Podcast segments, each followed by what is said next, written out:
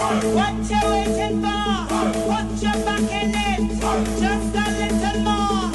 Throw your weight in the ground. Till your body rotates. Walking hard and long. When you finish that, the hip knocker. Go down, go down, go down. Boom, episode one forty-three of the Talking Bollocks podcast, brought to you by Go Loud. It's me, Tody Flower. It's me, C L B. And this week we're joined by the one and only... Yes, Jordan McCann. Jordan yes. McCann. Up the dubs, you up the dubs. Yeah, man. And thank you, lads, honestly. Thank you for having me, man. It's a massive podcast, and, you know what I mean? I appreciate being there, do you know what I'm saying? Yeah. My friend Nathan, who's there, he's been trying to get... How many times he tried to get me on here now?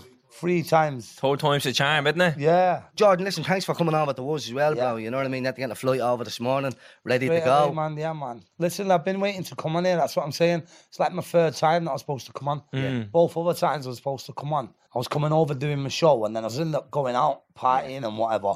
So the next day when I was supposed to do it, I just wasn't feeling right, do you know what I mean? Yeah. Which I was a bit lost at the time, mate. I was fucked, so I'm glad I didn't come on. Yeah. Because I would have come on chatting bare shit, you know what I mean? Yeah. yeah. So I'm glad to be in a good space and come on here now, do you know what I'm saying? Yeah, well, but you look fresh, bro, yeah, and it's about time, because we have been in contact for a good while I now, know. do you know what I mean? And we, we've been buzzing to get you on, we've been hounded, mm. and I mean for mm. it, since we started. A lot of people are getting on being like, where's that episode? What happened? And I'm like... I know. Man. You know what I mean? Mm. And you know what it is? Genuinely, bro, like, I'm not just saying it because I'm here. Like, Dublin's my biggest fan base. Yeah. yeah. Do you know what I mean? And that, for me, makes me proud because all my family's from here. Yeah. My mother's side, my father's side, do you know what I mean? So, to have such a fan base here, even on Spotify, Apple Music, Dublin's my biggest support, so... Yeah. That's why this is the main, this is the first podcast that I've ever done. Yeah. You know what I'm saying? Mm. So, come here, uh, we're honoured as well that we're the first podcast that you've ever come on to. Oh, I'm honoured to be here, bro. You've had everybody sat in here. You had the fucking man Coolio. Coolio broke the mic. You know what I mean? Yeah, we've had some legends on here. You know yeah, I mean? We've had some big names on, but Jordan, you're in here now. Oh, that's, that's all that matters, brother. Like I said to you, you've levelled up now, brother. You know what I mean?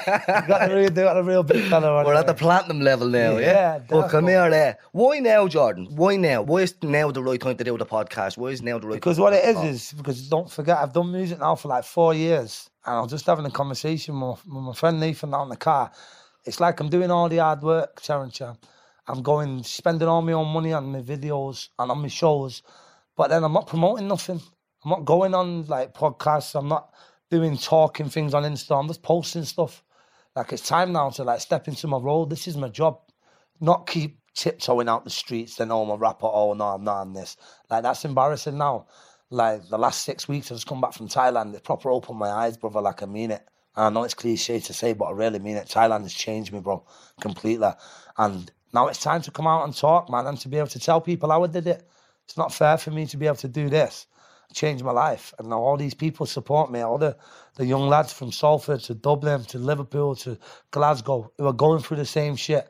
They were coming out of fucking, you know what I mean, fatherless homes. You know how it is, bro. Yeah. You know yourself, brother, right? Well, mm. It's not fair for me to not share this experience. Yeah. So I have to, I have to come on here now, let everyone know there is a route out, there is a route, not how to do it, but there is a route out of the street sort of thing, do you know what I mean? Yeah, and that's that's the thing what, what I love about you, Jordan, is you're one of our own, you know what I mean? You're a council state, yeah. you're up there on the flats, you know what I mean? Yeah. And it's good for you to be out there and making the music you're making and showing kids that there is a way out, regardless of your past, regardless of things that you've done. You're out here, you're trying to make change, you're trying to be better, no one can mm. deny that, you know what I mean? Mm. You could see now even how fresh you are, and you're looking back even from just a couple of months ago going, I was in a bad place then, yeah. I'm trying to do better now. Mm. That's the fucking main thing, you know what I mean? You know yourself, it can take a week, you can go on a daft party bender, you can, mm. do you know what I mean? And you, you fall back in then. Fall back in, do you know what I mean? I'm saying, yeah. but no, a lot of people, especially, you know, yous have done it from Dublin, I've done it from Salford. Not many people in our past history have really made it out. Like, mm. not many, we could probably count on both hands. Yeah. So, you know, this is why I chose this podcast to be my first podcast, for what yous represent and what I represent. And, you know, lads are going to watch this, girls are going to watch this, not just lads, girls, yeah. all the single mums, all the young girls that are coming up. People can see people like who they know are in good positions, and it's going to be inspiring for them. That's why I'm here, and that's why we're going to give them a fucking serious podcast today, you know what yes, I mean? Yes, Jordan. So let's well, get I'm the show on the lad. road. I'm buzzing. Let's get the show Before on the road. Before we go any further, Jordan, I had a little question that I wanted to ask you. We've asked a few guests this one, yeah? Uh, but you've done a few stretches in prison, so I said yeah. I'd ask you this one. What would you rather, yeah? Yeah. oh, no, I can't go past it. No, yeah? Would you take a year in prison now, or go into prison with a Rubik's Cube and you get to leave whenever you do it? I'd listen, I'd take that Rubik's Cube and I'd get the whole fucking wing doing it. yeah, pass it I'd along. Have the whole prison working on it non-stop. I'd say, give me the Rubik's Cube. I'd be out in ten minutes. I'd take the Rubik's Cube, a big block of weed with me in there. I'd have it done like that, you know what I mean? I'm telling you one thing about prison, mate. People in there can do anything for a spliff. Yeah. I swear to God. Make it walk. I'd yeah. see a man make a T V out of tinfoil and a fucking shell. And no joke, just a screen, tinfoil, a few wires. You know what I mean? No joke. I swear to God. Oh, stop, right, Jordan. We kick her off then, yeah? Yeah, so uh, what's your name? Where'd you come from? What was life like growing up for you? So my name's Jordan Michael McCann. I'm named after the River Jordan, where John the Baptist baptised Jesus in the Bible. Oh, my holy people who are watching this will know about that. So I was named after there by my father, God rest his soul. And I grew up in Salford, Little Hulton. But before that, as a young age, I travelled around a lot, you know. We'd lived in all kinds of cities, Birmingham, lived in London, uh, Liverpool, lived everywhere. But then my mum settled into Little Hulton. So that's like where I speak about a lot in my music. Yeah. You know, you heard me speak about yeah. Little Hulton. So I grew up there all my life. Mm. And how was life? Like, to be honest, life was good, brother, like for me, do you know what I mean? I've always had a loving mum, always had a good family, good brothers, good sisters. And like, that was all we knew growing up. Obviously now that I've lived a bit and seen the world a little bit, I can obviously see that our circumstances was a bit mad. You mm. know what I mean? Yeah. It's a bit fucked up. Yeah. It's more than mad. Can I swear? Yeah. Yeah, of course you can. Oh, yeah. Fucking hell, mate. Listen, it was fucking terrible. Yeah. I'm joking. But it was, obviously, it was mad, but to us, it was the norm. Do you know what I mean? Yeah. I wouldn't change it for the world. That's we, all you knew, though. That's all we knew. And yeah. like, growing up now and seeing how other people live, start to recognise why, like, some of the personality traits I have is probably because of the way we grew up. Do you know what I mean? Yeah. Probably the hatred for the system and the, you know, yeah, the hatred for the police. I don't even want to get, like, start slagging police off, but do you know how it is? Yeah. yeah. Like, the hatred for them, the hatred for the system, the anti-authority, even with schools, with everything. Now that I'm older and I'm reflecting, I can see that, you know, it does come from the background where we grow up. Mm. Growing up in Salford's not a joke. Mm. There ain't no opportunities. There ain't no, like, I don't know, man, it's hard to explain, like, without trying to make a sob story. No, but like, we it's a real, real fucking slum, bro. Yeah. Do you know what I mean? And people is, like, stick with their own people and, like, no one really goes out of there. Yeah. And it's just basically, you either rob or you sell drugs. Do you know what I mean? There's no other way. There's no jobs. It's got, like, the highest poverty for less jobs than teen pregnancy in the U K for, like, years in a row. Do you know mm. what I mean? It's basically just like, oh, we know it's crime. Yeah. All even my, my younger nephews, my younger friends, all they know is crime. And for me to go back to them and trying to tell them now, no one wants to listen. But I understand, Terence, because I wouldn't have listened. Mm. Do you know what I mean? Yeah. So that's why after this, instead of just doing the music, I want to do podcasts like this. I want to come on and speak about proper stuff and show people, like, listen, this is what you need to do. You need to go and start a bank account. You need to go start saving your money. And then you need to invest it into something, just like I did with music. Mm. People think I just fucking released a song on YouTube and the next thing, I'm this person. That was never the plan. This took years of planning and strategies and saving my money to then be able to get the right video people, to get the right promotion. This was just like starting a business. Mm. Do you know what I mean? Yeah. It wasn't, oh, I'll just upload a song and I hope for the best. Yeah. Like, I planned this strategy. Do you know what I mean? But I want everyone to know that you can do that with anything. Yeah. You can do that with barbering. You can do that with anything else. Do you know what I mean? Yeah. And if I don't come on here and do that, then then I'm a joke. Because I'm just like holding secrets. Do you know what I mean? Well, yeah, tell them real life stories. Well, you've lived the life. Oh, so you've lived life. It. You know that it's not, obviously not a great life to live, yeah? Mm. So what your duty is now with your music yeah. and with doing podcasts and interviews and stuff like that is trying to educate yeah, and yeah. show kids that there's another way out. And that was mm. always our plan with this as well, because it's similar where we're from and our background. Mm. We've so many friends who are locked up and dead and, you know, and there was another way. Mm. But they didn't know that because all we knew growing up was, like you said, like crime mm. or this or that. Well, I didn't see many opportunities growing up. And either, I think you know? It's your destiny as well. It's just, you accept one hundred percent. And I even feel it with yous when you speak about it and I speak about it now. We feel a bit like we should more embrace it. Like, yeah. this is the truth. It's these unsettling, people, isn't these it? These people, yeah, it's yeah. unsettling. Like, yeah. these people who we're probably, like, hoping to watch us and listen and we don't want to, like, scare them off. We shouldn't really care about them because people can't relate to me or to your upbringing, Terence, mm. or to yours because You've not really lived this. The people who are relating to this are the people who are in these fucking estates, the people who are going through it, the people whose sons are lifed off, the people who are burying the sons, people whose mums, uh, baby mums, uh, baby dads have just got twenty years, they've got four kids, and they then now have to deal with the trouble what their partners caused. They have to live in these areas, they're being terrorised. These are the kind of people that can relate. So I'm not going to come on here and sugarcoat nothing. No. And try to fit into no industry or fit into nothing. I'm going to be a voice for them people, do you know what I mean? Yeah. Because that's who supports me. All the little kids who are going away, the kids in the naughty schools, the kids committing suicide. I'm going to make sure, no matter what, brother, even today, I want to speak about everything. Mm. I'm not holding back on nothing. Yeah. Because mm. somebody needs to, because all these other guys do podcasts and they're all just full of shit. They're all egotistic fools.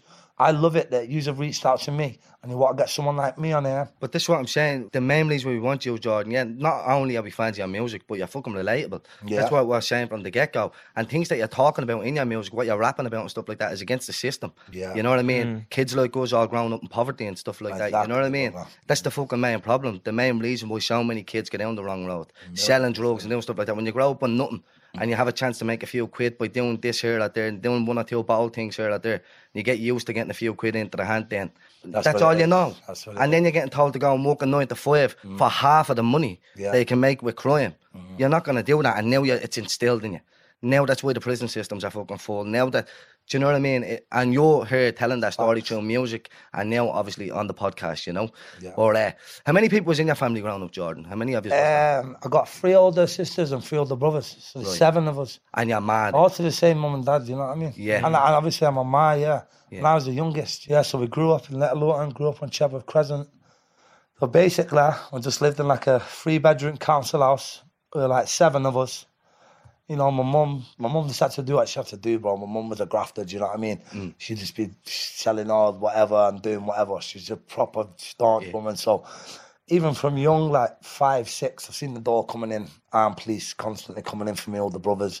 Seen them beat my mother to a pulp a thousand times. Like, that's no joke. This is all documented. Pepper spray my mother in front of me while I'm in the bed.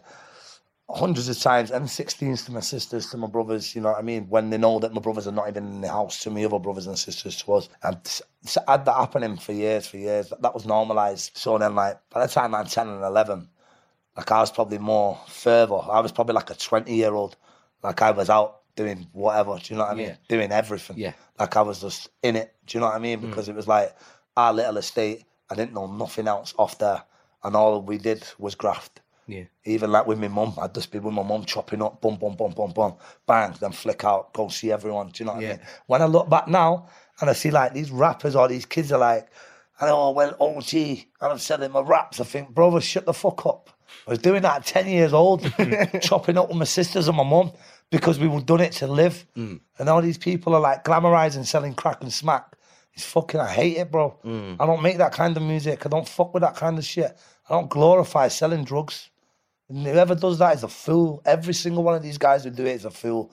You glorify selling drugs, you're a fucking piece of shit. And that's to every single rapper and everyone else. It's embarrassing, brother. You're going to glorify destroying your area. Like, you can speak about it in a conscious way. Like, I can. I've sold drugs, do you know what I mean? Yeah. But I'd never be like, yeah, man, I whip that shit. And then I go put it fifty on my wrist. Like, these are just selling an absolute dream to people. Mm. The same with people going on the internet, like, showing money. Like, brother, this is like, it's crazy to me that these kind of people would get put in a position. I really believe, I know it's a bit deep for you, but I believe this is the devil working with these people, yeah, to put them in like a massive position because it's not right. I'm not going to use my platform to go and tell kids to sell crack. I'm not going to use my platform to tell kids to go and do stuff. I'm never going to do things like that. And I'm not the best of a person in terms. I'm a fucking hell. I'm a bad person, you know, I've done a lot of bad stuff. When I listen to that sort of stuff from certain rappers, I always think, maybe they haven't even lived that. Not exactly. Do you know? There you go. I think you kind of know sometimes. Come on, brother. It's yeah. all flash. It's all kind of, let's, like you said, they're glorifying something. And if they really lived it, maybe they wouldn't want to glorify it. Mate, amen. So that, that's giving me goosebumps, bro. Look, do you know what I mean? That's just absolute facts because who would really glorify that? You know, mm. brother, you don't think that I could be ten times bigger now? I could go to the studio right now with Nathan, right? And make some shit about anything about selling drugs and I'd do this. I could make a thousand drill songs now. I'll show these guys about drill. They've never done a mission in their lives, mate. Mm. seriously. And especially with Irish rap, what I wanted to say, I'm not trying to like put no one down on anything individually. I just mean that I don't like the drill culture coming over here to Ireland. What I've always loved about Ireland is that, you know, people would protect their families and protect themselves, but there's never been the, the gang culture. And I don't like that the gang culture is spilling over from like London into Dublin and into like other cities. And like everyone's wanting to do this. Yeah, we're from this gang and we're jamming Sad Man Down and all that. It's, it's disgusting, brother. Yeah. People need to stick to who they are and what the roots are. And that's how you're going to win, because your people are going to support you. The same way that I always spoke about Little Hulton, I always spoke about my mum, I always spoke about my dad, God rest his soul, spoke about honesty and truth. So that's why it's worked, because people have been through them scenarios where other people are trying to be influenced by London, by Chicago. Why does anyone give a fuck what's going on in America, in, mm. in their gang places? Mm. They're a bunch of fools drinking lean and rapping about taking sleeping tablets, mm. and everyone's fantasizing over them. Yeah. Do you know? And I always speak this truth. This is why I don't get invited to no industry things. And I'm not trying to be one of them guys like, oh, I get blackballed. But I mean, people don't want to hear this shit, what I'm saying. Mm. Probably a bit hard for you to hear it. You know, I know you're tough on that, but I know it is a bit deep. But this is this is the message I want to put out. Mm. Like, I don't give a fuck, bro. I'm not like fucking with no rappers and no labels and no industry people, because they're all little demonic fools. I've got this platform and I'm going to use it to help people, bro. I'm going to use it to help people like me, where I'm from, people who are not like me, and just let people know, listen, you can change, you can get your money, you can change your life, you can move. Don't fucking think you got to go and sell crap. Don't think you need to go and shoot somebody. Don't think you need to be in some gang. That's for fools. Because when you sat in jail doing twenty-two years and no one visits you and people is with your bird and you, your poor mum is getting old, trust me, mate, that is when it's going to hit you like a sledgehammer, and you sat in your little cell eating your little scruffy dinner with your toilet right next to you and a big fat guy on the top bunk, mate, you're going to feel it. Do you know what I'm saying? Real talk, yeah. Jordan. My God, man. You ever said you got guilt? I'm meant to get guilt sponge. Yeah, because that's the reality. Let's speak about what's happening now. I'm about to fucking cry. Yeah. Oh, well, hell, this bro. Is it. You know what I mean? We're gonna lay it all out here. So, Jordan, yeah. you touched on you're getting into this stuff when you're ten or eleven. I think you had your big force run in when you were about fourteen, was it? Yeah, I got first got sent to custody at fourteen. I first got arrested at ten. I got arrested before ten, but in England, I don't know if Ireland's the same, you can't be arrested or charged until you're ten. Yeah, yeah, yeah. Is it similar over si here, isn't it? Similar, yeah, yeah. I think it's older than ten, to be honest. Oh, with you. Is it? Yeah. Right, well, over in England, it's ten. So before then, I'd been ruthless. I'm, you know what I mean? You can only imagine, do you know what I'm saying? Like, in my area especially, like, everyone's just robbers. Like, there wasn't... People sell a bit of weed and a bit of this, but it wasn't the thing. Everyone's just robberies. Mm. Robberies, robberies, robberies, robberies. That's like... If you hasn't met anybody in jail... And anyone who watches this podcast from older to younger will vouch for this in the U K. Like, everyone from my area is known for robberies, mm. like cash in transits, bank robberies, and jeweler robberies. Do you know what I mean? Yeah. So, like, growing up, that was what I looked up to. And my brother, his first big sentence, yeah, he's going to probably watch this. We've been having a bit of beef lately. We don't speak too much. Uh, Pa, I love you, bro. You know what I mean?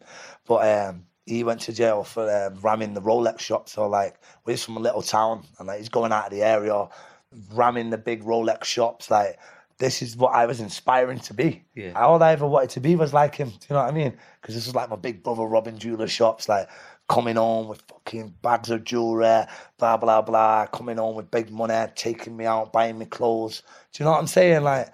So all my life, that's all I wanted to do. But I was a shit robber. I used to just start with like cig racks and like shops and like I fucking get arrested for every last one. I couldn't rob a thing. Do you know what I mean? My mum used to say, son, you can't rob. She says, you've got a big dopey run. Like any robbery that had happened, they'd ring me mum, Jordan's robbed this, bring it back. And she's saying, because you've got a big dopey run, big ears sticking out the belly like that, Nathan, yeah. I couldn't hide, you know what I mean? I was a shit robber, you know what I mean? But that was like, whatever. And then um, I was getting arrested for them kind of things, whatever, robberies, attempted robberies, like go getting cars. And then there's a place, I don't know if you won't know it, but it's called Boothstown. So where I'm from, Little Hulton's here. And then Boothstown's like ten minutes across the motorway. But this is Millionaires Row. Mm. This is where all the footballers live. You know, like all the United players, the City players. Like when they get the dough, they go and live there. So obviously, we used to go there. Yeah. And fucking, my first got done for um, a burglary on an house. like a three point something million pound house, serious, serious yard, you know what I mean? Obviously, um, I don't condone burglaries in any kind of way, whether it's rich or whether it's poor. I'm just speaking about my experiences. But obviously, we just used to go and um, wait to see if people, and like when people went on holiday and things like that, and then like literally half the estate would just go. We just go get in the patios, fucking get in there. I even feel daft speaking about this, but I've got to in it. It's part of it, mm. and I can't keep being like I don't want to speak about it. I'm just going to speak about everything because it is what it is.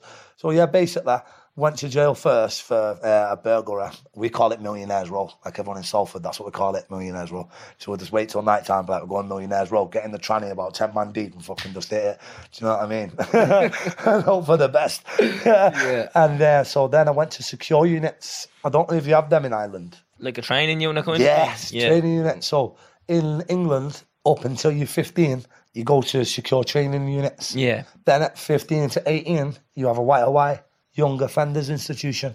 Mm. And then from then, you have eighteen to twenty, from, from twenty-one is the cons, you know, like the older jail. So yeah, I've been through the whole system. I first started off in the secure units at like fourteen for that burglary. Mm. Got out, and then obviously I was, I was feeling like I was the guy then, do you know what I mean? How long were you given for that one? Uh, eight months to four. Is it the same in Ireland where you do half your sentence? You don't do half, but they, no. It's like nine months per year, isn't it? Yeah, so a year in Ireland is nine months. It's not, right. So if you get sentenced to five years, you only do forty-five months. Yeah. Right, well, in England, unless you get like um, added sentence, you do half your sentence, you know what I mean?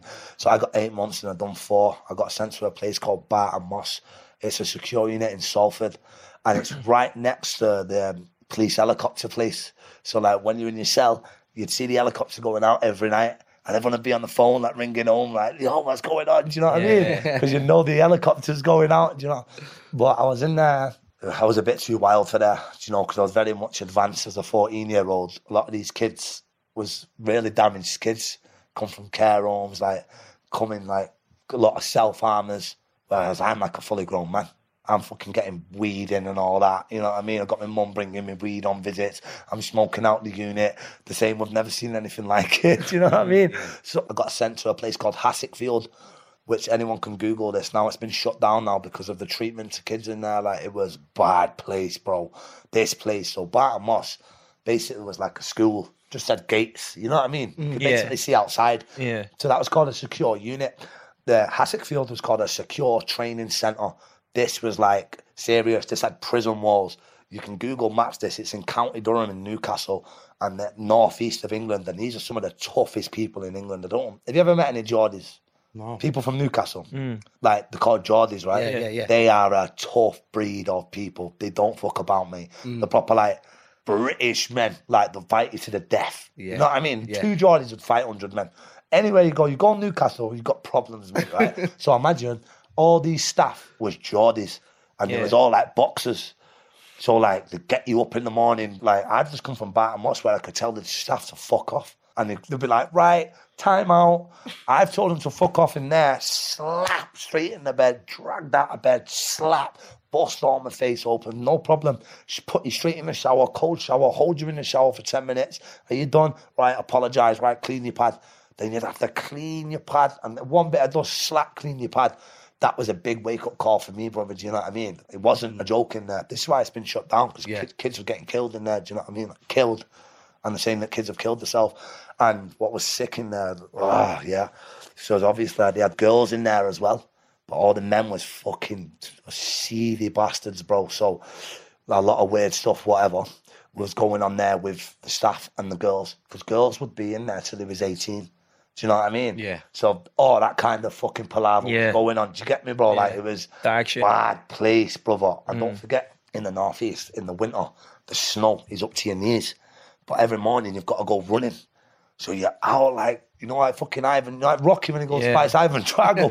That was me every morning, bro. Like, yo. You know? So what, like, it's the whole goal there just to kind of bait that area. So, like, you, you think you're a hard man, where we're going to treat you yeah. hard kind of yeah. thing. Yeah, so when basically you're in a secure unit, you'll always be threatened. Like, if you carry on, you're going to get sent to Hassockfield. Yeah. It's like the, do you know what I'm the saying? The boogeyman kind yeah, of thing. Yeah, yeah. Come and get only, you. The only people in Hassockfield was, was like murderers, lifers. So I'm in there doing eight months. I'm with people who've killed the mum, killed the mum, stone cold dead in the houses, stabbed the mother to death, right? Killed the babies, killed I'm with this ordinary unit, the five killers, someone else doing this. I'm in there fucking little popping a patio and taking a few tellies on a Jaguar. Fuck me. I'm on the wing like this. Jesus Christ, love me, God, here, mate. Bring it on, mate. The fucking, my mum's fucking Googling all the people. It's like, son, he killed his mum. I'm like, fucking hell. It's done his mum. See? This guy, listen, yeah, his mum had put in a relationship on Facebook. He's gone home and baseball batted her to death. This is on Google. You can check this shit. I want to take it back just a little bit there. You mentioned your dad twice then. Yeah, no, you can speak about my father, man. The main reason I come to Dublin is for my dad.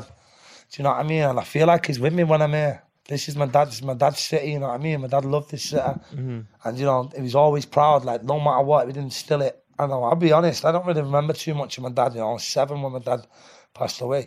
But, like, my mum and everyone tells me, like, he'd always instill it in us, like, you're Irish. You know what I mean? That is who you are. You're Irish. Like, you always rem remember your heritage. You know what I mean? Like, you would never let us forget it. Mm. And every time I'm here, I feel like my dad's with me, as mad as that sounds, you know. Yeah. I got on that flight on my own, bro. Came here on my own. And I could have a hundred people here with me now. Anyone, like, I don't move like that. I just go on my own. When I come to Ireland, I feel safe, brother, more than anywhere in the world.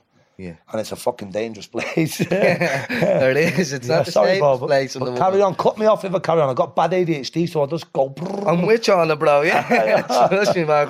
No, yeah, yeah. What you're saying is, yeah, perfect anyway, so don't be worrying about that. Yeah. Um, how did your dad pass away? Uh, committed suicide, brother. He committed suicide in prison. When you were seven years of age? Yeah. Was he around much when you were younger? You know what it was, Was he bro? locked up for? Yeah, he was locked up a lot, and obviously um, it is a bit of a touchy for me. I'm going to talk about it. It's my father, and I'm never in, in my house. Been, it's never, like, spoke about. No one wants to speak about it. But, yeah, bro. To be honest with you, I'll be honest, but we had to run away from him, you know what I mean, mm. all the time. Because, you know, my daddy loved the drink, you know what I mean, yeah. and he loved his women, you know what I mean. Mm. So, my mum, this is how we end up travelling to all different cities, because we'd have to go running away into different hostels. Do you know what I mean? Hostel to hostel. But my father would find the hostel, Birmingham, London, come, beat the security to death, get us, get us in the car, no matter where we went. Do you know what I mean? He was a soldier, my father, you know what I mean? Mm. And um, yeah, man, he ended up, you know, Manchester. This is what my mum hates about Manchester. She says, like, my father never touched a drug or anything, like, until he come to Manchester. And, you know, it was back in the day, it was the hacienda, it was this, it was... It was the era of cool drugs was being introduced, wasn't it? Yeah. Whereas my father was a staunch traveller, man, you know what I mean? A staunch gypsy, he'd just be out working, working, whatever, smoke a bit of weed or whatever, never go on to hard drugs, do you know what I mean? But obviously he's come to Manchester and whatever's happened, been such in, and then he just started doing a lot of mad shit and he ended up getting quite a lengthy sentence, do you know what I mean? Like a very, very long sentence. Mm. And obviously, sadly, he took his own life, you know what I mean? Yeah. And you know, I've never even really said it that calm or spoke about it like before in my whole life, bro, do you know what I mean? But it is good to do it, because I need to do it for myself. Yeah. Do you know what I mean? Yeah, definitely, yeah. It's mad. But obviously I need to do it, bro, mm. do you know what I mean? There's no point in me ever going to keep fucking holding shit in for what? This is my life. If I can help mm. people with my scenario and whatever else, then that's what I'm going to do, bro. Do you I'm think not doing it for sympathy. I don't need to even speak about it. Yeah. I'm doing it because I want to speak about it for myself. Do you know what I mean, bro? Because that's probably what's fucking me up. Do you ever go and talk to anybody about it, Jordan? Nah. Why is that? Don't know, man. Never. Do you think First time I ever spoke about it with anyone was in Fire in the Booth, bro. What was it? I never spoke about it, even to my mum. It's just a thing that no one wants to speak about in my house. No one ever wants to speak about my dad, you know what I mean? That's what I was going to say. Do you think that it's something that needs to be spoke about amongst the family? Fucking right, bro, yeah. yeah. Now I'm older, I'm like, mate, I don't fucking know anything about my dad. It's not right, mm. man. It's not fucking right. Yeah. But obviously, it's it's made me strong, bro. Especially, you know, I, I ended up going to the same prison, bro, and being on the same fucking unit, bro, where my dad killed himself. Do you know what I mean? And that was a mad experience. I'm looking at an H M P Preston. It's horrible jail. Everyone in England knows horrible. It's run like a military jail. The screws is like, see, in other jails, you can get a bit of phone, get a bit of weed. You know what I mean? You can. There's these things in every prison. Mm. Like this prison is a no joke. These are like. Run this shit strict, brother, you know what mm. I mean? Bad place to be. So I ended up being in there, and at the time, I don't even know this is the wing, and a P O comes to my door one day. So in, in jail, you have, like, wing staff, you know, like a normal prison officer. Then you'll have a senior officer. Then you have, like, a P O. This is, like, above, like, the wing complete manager. Do you know what I mean? So when he comes, you know it's something serious. Rather someone's passed away or you're getting moved or something serious. They have three stripes, right? So bam, bam, bam, looking at my door now. I've got my flap covered on my phone, yeah. Bam, bam, bam, bam, bam. Jordan, yeah, who's trying to get in the door. I've got a barricade up, yeah. So I'm saying to my pad mate, yo, don't open the door, don't open the door. Rats my phone up, bang, slugs my phone rapid. So I'm thinking, we're getting moved. My pad mate's looks outside the door, it's a P O. Bang, takes the barricade down. He's come in, first of all, they normally go sick about the barricade. There was none of that. He just didn't even look at it. He was like, Mister McCann.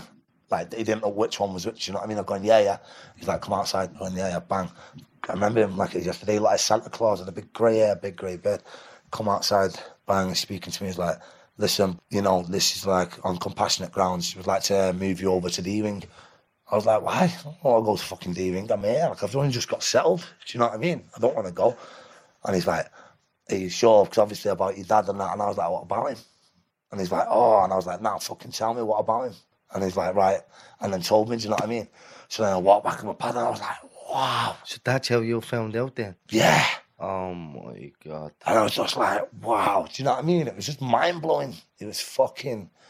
I didn't believe it. I thought, nah, it's full of shit. Uh, but why is he going to lie about it? But it's hard to accept, do you know what I mean? Mm. So I'm ringing my mum like, with a fucking, fucking, fucking, taking a bath. And it was hard for my mum to even visit me there because, you know, it's the last time she's seen her husband, bro. It's her husband, the only man she's ever been with. My mummy's never had another man since my father, bro. You know, since my father died, never. She never had another man. She never brought a man around me. She never, ever disrespected me or my father. God rest his soul. She's a fucking queen. But it was hard for her to come and visit me in that prison. And I lost my mind in that prison, bro. I was just cutting people left, right and centre. Do you know what I mean? I was ruthless, brother. Mm. Ruthless, like, because it had just been turned where the law got changed, where eighteen-year-olds could be in adult prisons. And I'd just turned eighteen.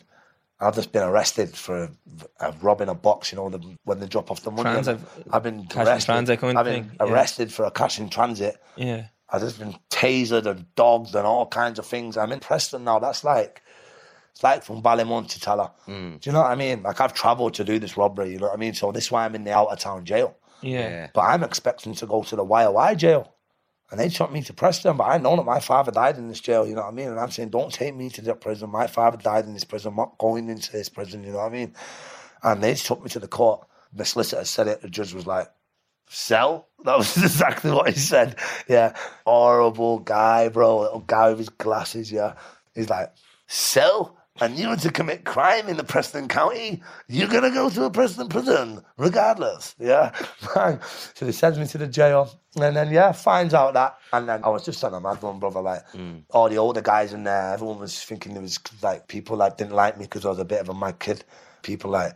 They try things with me and like try not put my name down for gym or try not give me bedding and do you know what I'm saying? So I just started making shanks, bro, and just started, like, I'm not joking, I'm not saying it, glorifying this. I'm saying it because that's what happened. Mm. Then I was just fucking cutting the jail to pieces, do you know what I mean? Mm. And then no one was giving me no shit, so, you know what I'm saying? You said that you got your full sentence at fourteen, Jordan, yeah? Mm. You're talking about you're turning eighteen, you're still in prison, so... Is it just kind of a revolving door? You're yeah. out back in. Yeah, because what happened was, do you have a licence in Ireland? Do you no. know, like, where you have prison licence? No, you, I think you get licence if you do a life sentence. Mm. You don't get no licence? No. Right, this is where you get fucked in England because you do half your sentence in jail and half of it out, but yeah. then they get recall for anything. Do you know what I mean? So then you're coming out, building your life up, same as I was with music, just getting somewhere, just getting through some doors, bang, recall for a year. There's a law in English law and probation, it just says not being of good behaviour. So, so that could be anything. Yeah. It's what yeah. they determine it yeah, to be. Yes. Yeah, yeah. So they abuse that power. So you're on parole yeah. and you're saying, what have I done? Uh, you won't be in a good behaviour. But what that umbrella covers fucking yeah, every last thing. You could be shouting. You could shout on the street, yeah. locked up. Bro, listen, bro, I changed my life. I'm doing music. Yeah. Like, from so far from where I'd been, like a lost psychopath running in banks, fucking snatching people broad day off the street, right? To completely changing my mind frame, to want to make music, and you're going to recall me for trying to do a show, saying that was doing shows in COVID. I wasn't doing no show in COVID. The whole lockdown had been finished. And because I was doing my shows, they're saying, when I started selling my tickets was in COVID. Brother, it's the most pathetic stuff. Like, I remember that though. Who Jordan. would do things like this? Mm. Like, and then they're saying that's not being of good behaviour because they couldn't charge me with the COVID breach. They said, well, you're not being of good behaviour. So imagine the frustration, Terence, now, right? Mm. I've just built all this music up, right? I'm getting somewhere, yeah? I'm just there, I'm about to do my first show. I've already waited two years being blocked, not being able to do a show. And the no offence and all the rappers, I was bigger than anybody at the time, you know, with a real fan base, not these paid ads and these followers and all these fools. I had a fucking core fan base from every single council estate in Britain, bro, in Ireland, in everywhere, brother, the Netherlands. I had real people wanting to come to my shows. Do you know what I mean? I'm showing promoters, look, everyone wants to come to my shows, give me shows. Going to the council, no. Going to the council, no. And I'm watching all little fools go and blow up, go and do massive shows everywhere. And I'm sat there, me, still having to go graft because I'm not making no money. I was then at the time putting my songs out through other people's YouTube platforms, you know, like Grime Daily, Link Up. Yeah. And big up to them. They helped me massively. Yeah. But I wasn't earning no grade because my streams, like, I was getting all right streams, but I wasn't putting my song up at the right time, and I, I didn't know, even know how to upload up to Apple Music. It took me like six months to learn. Yeah. So I'm basically famous for no reason. I'm having to still fucking go and do madnesses to get money. My mum needs money, I need money, my nieces, my nephews. I've always been like a figurehead of my family, right? People are looking up to me to be like, what's going on? Because they're used to me not doing music and just smacking graft. I've always had my phones, I've always had, you know what I mean, bro? Yeah. Always. Like, I've been booming. So everyone's just got used to me being able to just get Christmas, quid, quid, quid, quid, quid. Yeah. Or someone's birthday, a quid. Or something this mum. So everyone's now going at my mum. Like, oh, we need this. Oh, we need that. Oh, well, Jordan's doing music. He must be a millionaire. I'm fucking sat there with about ten pounds plotting on everyone in my gaff. Got nothing but a strap to my name. Literally, like, not even food. I'm just sat there like, who the fuck can I rob? Yeah. But I'm going out and everyone knows my voice, so what am I going to do? Mm. I'm going to do graphs. I was going to be like, oh, was that in Jordan? I mean, I can't even talk, can't do anything. So I'm fucking in a sick pickle. So next thing, bro, I just end up, I just end up becoming lost. So I end up, it's like, getting onto the club promoters to just do nights, you know, like, because I was like going straight away. I was trying to do like the academies. My first show, oh, it has to be an academy.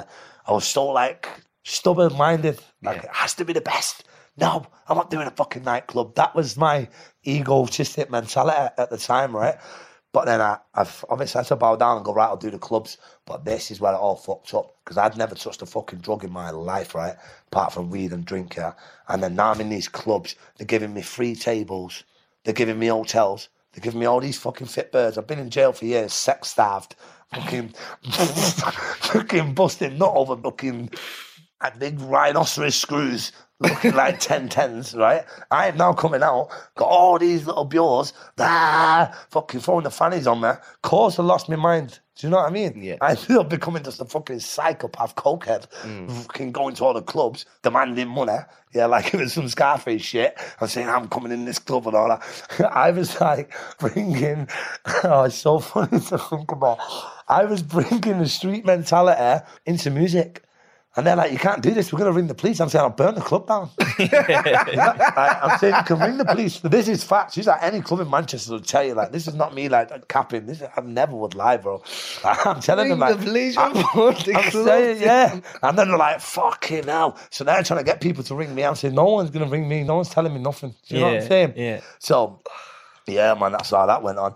That's how I ended up going down the fucking downward spiral for about a year and a half of just drinking, partying. I've just become like a piece of shit. Do you know what I mean, bro? Look, mate, I was new to you as well, you know. Of course, Seren. So this is all after, though. I want you two to try out, get across to the fans now. Being from where we're from. Yeah. Right, Terence. Yeah. So, right, so that happens to you now. Yeah. Right?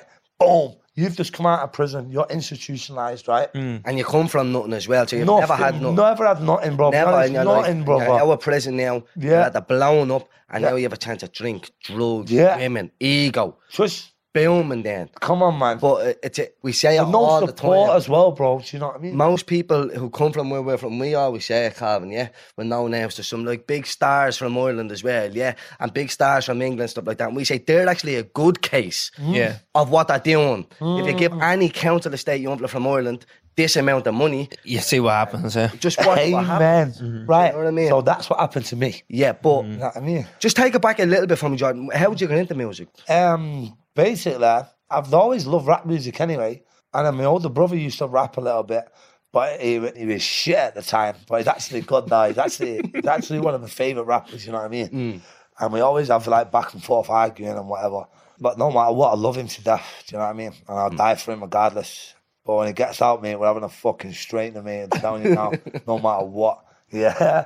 But I love him to death, you know what I mean? And anyway, he's always loved music, rap music, you know what I mean? I've always been playing rap music and that. And he always wanted to do rap, and I wanted to do rap, but I'd never have the balls to do it. Like, I was always like that guy in the area, I'm the cool kid, you know what I mean? I sell the drugs, I'm the guy, I'm Jordan, like, I'll fucking do that rap shit. I'd never have no internet. Anyone who even had an iPhone, I'd be like, get them away. Do you know what I mean? We was like proper the sour little click. Do you know what I mean? Like, we don't fuck with the police, we don't do all this promoting shit. Because at the time, we're having serious investigations from police trying to give us serious lengthy sentences, you know what I mean? Mm. Bugging up our houses for surveillance in the whole area, fucking cameras in bushes and all kinds of, so like, it was never a question that I could actually do it because I was too deep in this life, brother, you know, and I was the fucking cause of it when I look back. Like, it's why you hear me say free Kane and that so much on everyone, because, like, not that I caused everything, but I always feel to blame for a lot of stuff because they're just as, like, ready as me. But, like, I feel like their loyalty to me was the downfall because I'd always be like, I'd always want to go do things that didn't even need to be done. And my lot of my friends would follow me along the way. And I feel like I've grew up now and, and I see my mistakes and and I love them for the loyalty, do you know what I mean? Mm. And that's why you hear me speak about him all the time and I keep him alive in every single song because I feel like that should have been me that was sat there doing twenty years instead. Do you know what I mean? So for Kane and that getting all these years, mm. my brother and that getting all these years, I'm now coming out after years, right? I'm thinking I need to do something for these. They both loved music. Kane and Pard love music. My brothers love, they love rap music. I grew up in pubs, so I loved Elvis, Motown. I still listen to country music now. It's my music, you know what I mean? I don't listen to rap, ever. Mm. Right, so they loved it, and I'd always like have a little go. And Kane used to say, "Bro, you are the hardest, you are the best. Please do it, do it." So when they got the sentences, I said to him, "When I get out, I'm gonna fucking do this music. I don't care how much shame I've got to face. I'm going to do this music." So it was already on the cards, and then I got sent to a prison called H M P Nottingham, which is in um, the Midlands, East Midlands of England, and. Uh, There's a music course on in there. So I got myself down onto the music course, went to the music course, and there was just like all lads in there, or like people that already could do the rap and that. And I was like, what a rap? I was like, nah, I don't rap, I don't rap.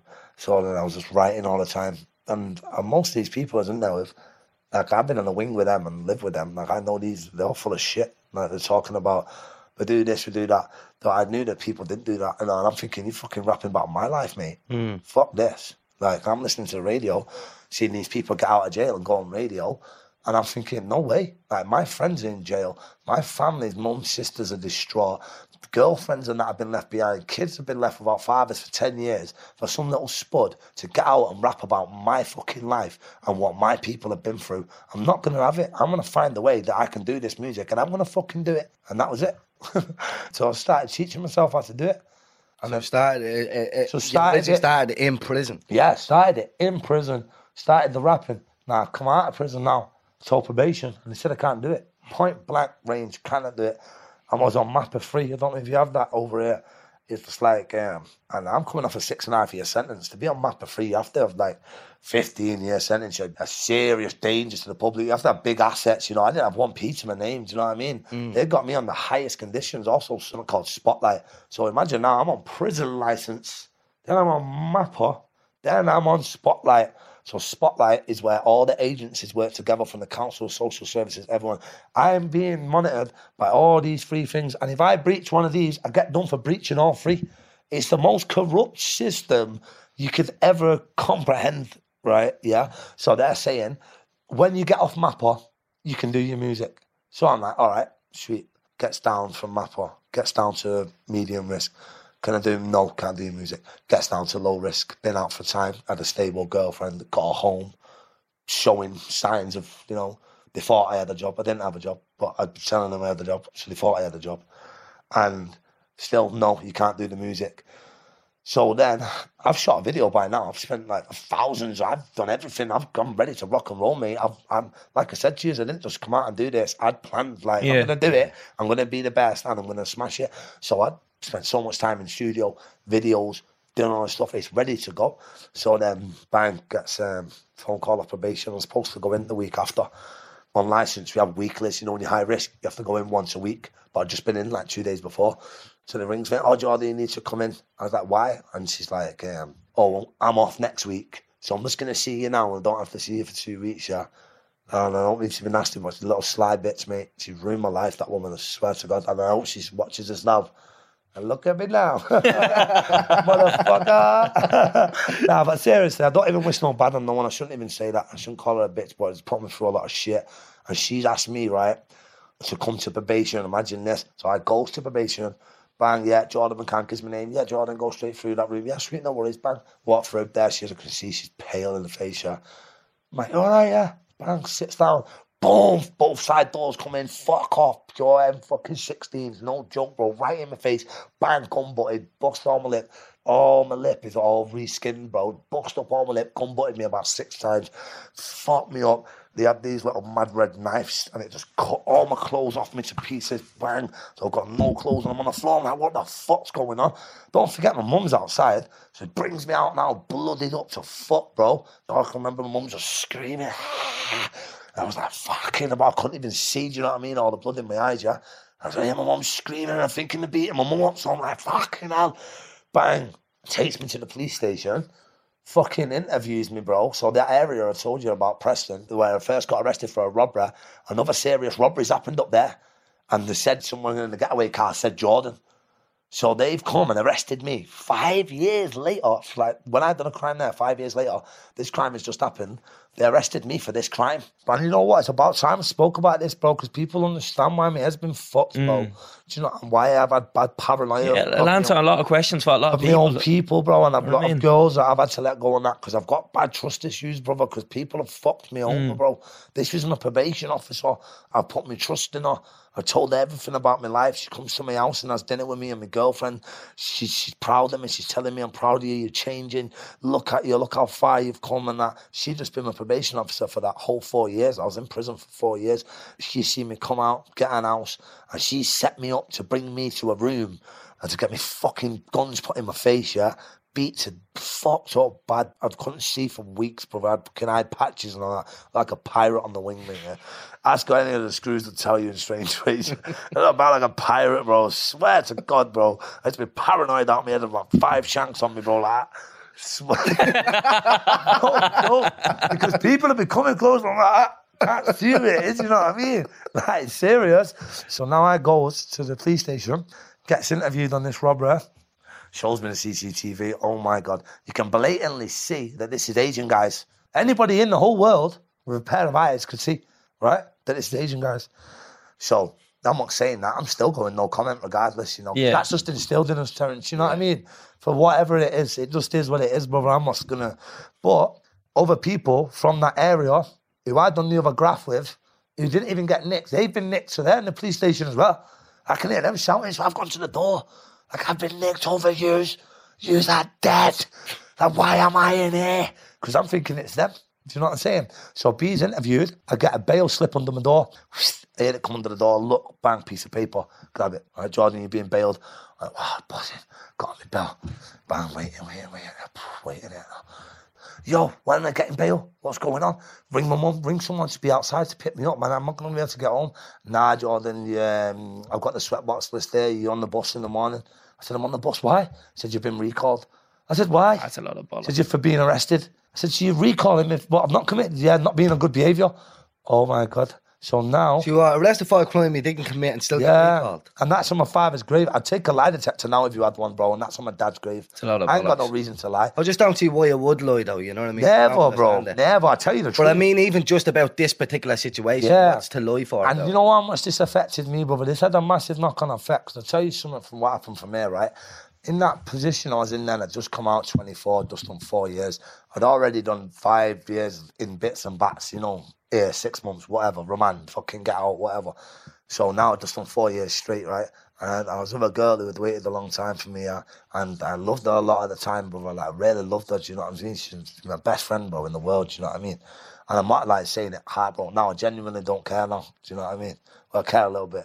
Text me. But, yeah, no, I would never speak to her. Like, I would never speak to her ever. You know what I mean? Mm. She wishes she could text me now. She wishes, mate. That ship's well sailed. Do you know what I'm saying? Yeah. But at the time, you know, I loved her to death. She was a staunch good girl. I'm never going to speak bad of her, right? So I'm getting sent back. So then I get stuck back to jail the next day. Yeah. So no court and all that. So no, straight in. No court. Fucking drove me straight to the prison, right? Because remember, I've got four-year license.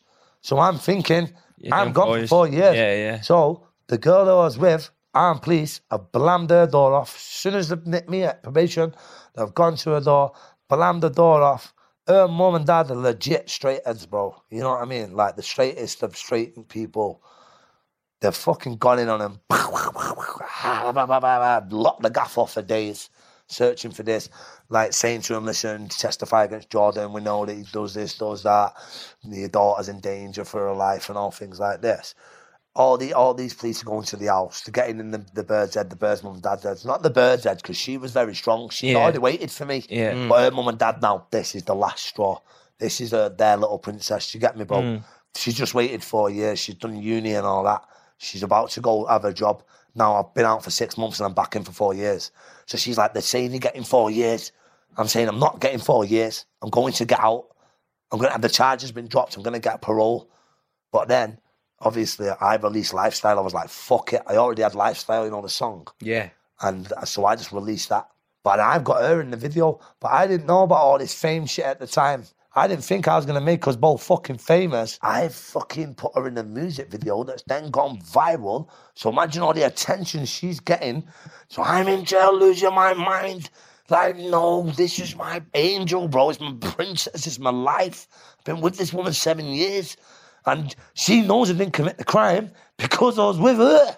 Mm. So I'm like, no, bro. It was, I can't even explain that feeling of anger, bro, because I couldn't get out. I couldn't get out, bro. There's nothing you can do about it. No, my parole's not for six months. Mm. And she's just gone, ah, oh, bro, I'm losing my mind, brother. I swear, bro. And I'm thinking, I need to get this song off YouTube. So I'm trying to get the song took down because I'm thinking it's gone viral. She's loving it. She's getting about with a song on. There's, oh, bro, oh, to God, bro.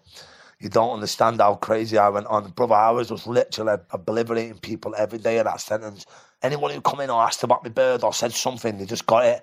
Anyone here who'd been in the club with my bird and the family or cousin was in the jail, I got it. I just put money on them. Everyone, money on everyone, every day. I was sitting at visits every day waiting for people, splitting wigs daily, bro. Because I was thinking, someone fucked my bird, bro. That's my bird, bro. Do you know what I mean? Couldn't take it, brother, man. I swear, bro. And it fucked me up. And it's the first time I've ever even spoke about it.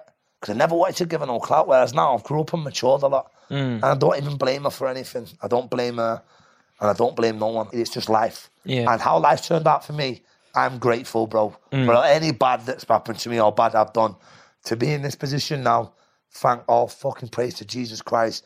I'm grateful, brother, and I hold no hate for no one. Not for none of my enemies who... or old enemies, or for old girlfriends. I'm speaking about this as an experience because I'm, I'm a mature person. I'm never going to settle down with a girl till I find the proper holy woman. I might see me going with like these girls and that. It's never going to happen till I find the proper holy woman that's going to have my kids. So it's nothing for me to speak about these experiences with other girls. I want to touch on them. I don't care because I don't feel no shame from it, mm. no pain. I've become successful. I've made my mother proud. I've kept my dad's name alive. I've achieved things I never thought I would. So when I'm speaking about these things, I want anyone to know watching, I'm not bitter and I'm not trying to get back at no one.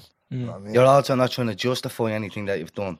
You've no. said a couple of times now that you're not justifying it. You were a bad person. You've done bad things. And mm. that's that's what I also really, really admire sitting here is the fact that you know that you've done wrong. But if you look at your childhood and look at what has happened through your life, people can kind of see a pattern. Mm. You grow up in poverty. You grow up around crime. Your father's passing, obviously, young, while you were young and where I was, there was only one way your life was supposed to go. And oh. here you are sitting here now, trying to teach kids where we're from. I'm trying to set them on the right path Trust and talk me, about it. Nah, thanks, bro. I never thought I'd even be in a position like this, do you know what I mean? But it's a powerful it's voice that you have, though. Thanks, bro, no. Like, you need to understand that, because, like, it's not everybody can sit here and talk like you, because not many people have lived the life, and that's why sometimes I struggle when people... In Ireland, especially, there's radio stations with people from the nice Millionaires Row, we'll call it, from Dublin, yeah, trying to talk about where we're from and trying yeah. to even talk bad about our area. Yeah. You know, I'm like, we're not from here. What we've lived. Yeah. Do you know what I mean? I've heard a lot about you and Terence as well, mm. and, and your upbringing as well, mm. bro. And, you know, and it makes me relate a lot, bro, massively. Mm. Yeah. I'm mm. not saying you're not had a bad upbringing. No, bro. I'm all right. I know, you're from, I know you're from this yeah. as well. I know, come yeah. on, bro, we're all from mm. the same area. Mm. No matter who's had it good or bad. We're all from these areas, mate. We've all experienced these kind of things. But I also know you've been through some traumatic stuff yeah. that I can relate to on a personal level. And like, brother, this is why I chose this podcast. And this is why I hope that we do get something good out of this. And I will speak about anything and feel no shame, no pain, no nothing. There's a song on my mixtape, what I'm about to release, promo time, yeah? Memoirs of a Psychopath. It's the second song, and it's called Rain on Me. And it goes... Let it rain on me, let it rain on me. All the shame, all the pain, put the blame on me. I've been through hell, how can you hate on me? Look the devil in the eye every morning, G. Let it rain on me, let it rain on me. So I'm saying, I'm going to release everything to everyone, let it rain on me. Whatever shame, pain, blame, yeah, go on, sweet, give it me. Because I'm built for this now. This is normal to me. So I want to be able to put out all my good and bad, and people to be able to take it in and give me any opinion and anything, and anyone who's even going through shit, even if you're angry, I'm telling them you've been from the music, be angry at me, like I'll take it on for you, do you know what I mean? I want to be that person for people like us. I'm saying like I've got a bulletproof soul, it doesn't matter what anyone says about me, or does, or whatever. Like I know who I am, and I know where I'm going. This way, street kids, you always talk about the street kids a little bit. That's why I loved all over. Yeah. You know what I mean? And it, it's just, it's relatable, and even if it's not them directly, they've an uncle. Who's fucking been there? Like I just said, it's not just about as well, right? And especially what I say, people who's from our areas, if you've not committed crime, I make music for them. Because, mate, I've got mates who've never committed a crime in their life. Fencers, plumbers, right? And they'll smash any criminal's head in, I know. Mm. They don't fuck about. If you go near their house or their mums or their kids, bro, they will put you in the ground. But they chose not to commit crime. But they're also traumatized through abusive fathers, mothers, and that. So, you know, shout out to all the people who, who didn't take the easy route like me, who wasn't a little coward, who didn't want to sell weed and go and rob somebody. Shout out to the people who fucking got up and went and got the bus and got apprenticeships, went to college, got a job. Because I'm not just saying this, they're real heroes to me. I look up to people like that now. I see people like that and think, you are a boss. When I see people that make it like that, make businesses, go working, help kids, I fucking think, mate, I wish I could be like you. Do you know what I mean? I've always took the easy route, bro. I'll fucking take someone else's stuff. I love it when people are like, no, I'm not going to take no one's stuff. That makes me proud. Like, I want, I one day want to be a person like that. Because I'll be honest, I have changed a bit, but I still have a bad side sometimes, bro. Every fucking few weeks, it's... You know what I mean? Especially lose my head, you know what I mean? But, like, I'm trying my best, bro. That's not just going to go away either, you know, know what I mean? But it, the thing that's obvious is you're fucking trying. And that's it. That's you've only started about the sounds of things as well. Like, as you said, you've never spoke about this before, so how can... How are you supposed to be polished and, mean, like, I'm over it if you haven't even started yet, Jordan, you know what I mean? And, like, you have to start somewhere, so... I know. Here we are, do you know what I mean? And hopefully in a few weeks' time, this progresses forward and forward, and the more yeah. you talk about it, the more comfortable you become with it. And hopefully this will open doors for you and you speak to professionals. Because let's yeah. be real, this will help, but yeah. we can't fucking, we can't finish yeah. it, you know what I mean? Yeah. I know, that you're thinking this guy's fucked. No, but no, this, this yeah. is where it starts, nah, mate, do you nah, know what I mean? I'm genuinely, bro, like when my mum and my family watch this, they're going to be crying, bro. Yeah, when my bro, friends watch this, no one has ever heard yeah. me speak like this. I have never, ever, ever, ever... ever spoke about stuff like this, and hopefully never. It inspires your family to be like, you know what, what he's talking about is something that we need to talk about together. Yeah, you know what I mean. I need to understand why I'm like I am, and I just disappear all the time. I just always disappear on my own constantly, bro. And everyone's like, why? Because I need to, bro. Because I fucking can't no one, and I'm then trying to do music, and then all my own people are trying to bring me down. And I'm like, you don't even know what my frame. I, I'm like an inch away from fucking whacking everybody, mate. Like seriously, like, and I'm trying to change. And they're all turning on me and plotting against me, speaking about me and my own family, trying to bring me down, yeah? And, like, They don't mean to you, man, but it's just because they've been with me all my life and then I'm now going off doing what I'm doing. My brothers and my sisters, they don't mean to, but they might get a bit angry, you know. And I understand it, bro, because, mm. you know, people are, you know, not that they're stuck, yeah, I love them to death, but, like, they'll be in this little area for a long time and I'm just coming out and doing these big things and going abroad and doing this and partying and putting up stories like a dickhead with bottles and, like, they're probably sat at home thinking, no, I'm fucking struggling here. Like, my kids fucking need this and you're spending that and that. This is the kind of arguments I'm having on a daily basis. But then I'm sort of like, well, I fucking earned this. Yeah. Can't give you everything. And then I'm just like, you know what? I'll fucking give you now. Because, well, you've not sent me one fucking post, Lord, in ten years. You've never even been on a visit. Never even been on one visit since I was fourteen. In fucking twenty-two prisons, up and down the country, and my poor mum, sixty years old, up and down, on her own, with no one, with no friend. So I don't own nobody, nothing. This is the thing. But I still would bring people in, and, and I've still come back for people hundreds of times, and I've given them opportunities. But the fucking little rats, mate, because they've watched me just rot for fifteen, yeah, two thousand nine, right? I was fifteen years old, Christmas, two thousand ten, sixteen, Christmas, two thousand seventeen, Christmas, two thousand, up to, up to two thousand nineteen, sorry, every single fucking one, mate, eleven Christmases in a row. I've never seen a Christmas card. Never seen a Christmas card, so no one can't tell me about fucking, oh, this, my finger needs this or someone needs this. Because, mate, I was fucking round the corner in H M P Wigan in Inlet. I was a ten-minute drive away. I never seen a soul for years. I never seen physically my family. So, oh, now I've done music. Everyone's like, yo, Jordan, what's going on? What the fuck all's going on, mate? Go and do my job. And if you're here, come to my show. You're welcome to have backstage V I P, everything. I'll get these hotels. They don't want to come. Don't want to be part of nothing sweet. Fuck you, then. I don't give a fuck. People want to be jealous of me. When they grew up the same as me, they know what I've been through. They know they've been through the same shit as me. And they're trying to bring me down. And it's fucks with my mental health, bro. Because then they start fucking with my mum. And that is when, brother, I'm seriously, bro, it's just going to end one way, bro. And I don't want it to be like that. I just want my family to get on, bro. Do you know what I mean? And it's just this music's evil, bro. It just, it's attention, this Instagram, and it just turns. It just, because everyone's coming up to them then in the street. Oh, Jordan, Jordan. Bro, I'd probably, I'm going to be honest here, I'd probably fucking turn on them if it would have happened to them. Because if someone's coming up to you constantly and talking about you, like my friends, right? I fell out with a lot of friends, like, they don't let their girlfriends play my music or the kids. And when I found that out, I've gone to their houses and mm-hmm. approached them, like, bro, why? He's like, I just can't take it. The kids want to be you. Like, my kids want to be you. I'm their dad. And I'm like, fucking hell, I can understand. Mm. And I'm like, I hate music. That's why I say in Transit, oh, music ruined my life. I lost friends, lost girls, and I lost my mind. It broke me, broke my heart and my family ties. Mm. You know what I mean? Yeah. I've lost everything through it. So I'm saying, I wish I never fucking did this shit. I wish I never fucking wished for this, because music ruined my life. I lost friends, lost girls, and I've lost my mind. You know what I mean? I know. Yeah. Because that's what it's doing. Like, I'm like, I'm thinking, music, yeah, sweet. We're all sweet. Got money. Yeah. And everyone's like, mm, right, nah, I'm like, what's up? Like, fucking Bird keeps playing new songs. Mm. You Bird. I'm like, yeah, because it's music. And your Bird's from council estates like us. But they're just seeing me as Jordan, so they're thinking, oh, the Bird wants you. No, yeah. She just likes the fucking music, mate. Yeah, yeah. You little weird fucking insecure pricks. Mm. So then I'm like, you know what, you little dickheads, if you want to be like that, fuck yous then. Because I'm not going to fucking sit here and start fucking fathering fully grown men, bro, when I'm already on the fucking edge trying to make it for my mum.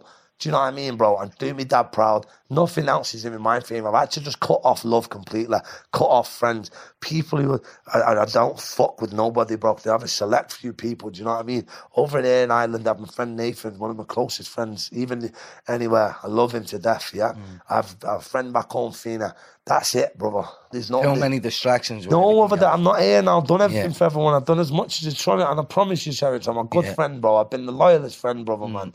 I've lost my life in prison for being a loyal friend, bro. I've had wars with people who was bigger than me at the time, more guns than me, more money than me. I've gone to war with people from my friends, brother. In prison, I've gone to war with big men, dangerous men, serving thirty-five years each.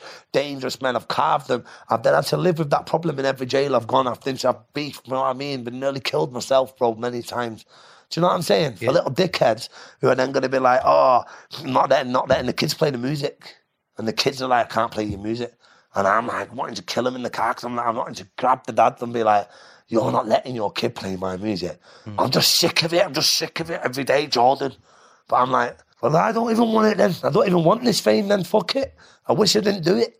That's how I wrote that song, because I wish I didn't do it sometimes, but I don't want it if my own family's fucking gone turn on me or my mates have gone weird. Well, that's a small negative side of your music, Jordan, does it? I know. That's it, I would say that's one percent. There's ninety-nine percent of your music is positive. Not mate, when I say positive, I mean relatable. Yeah. And that's the main thing.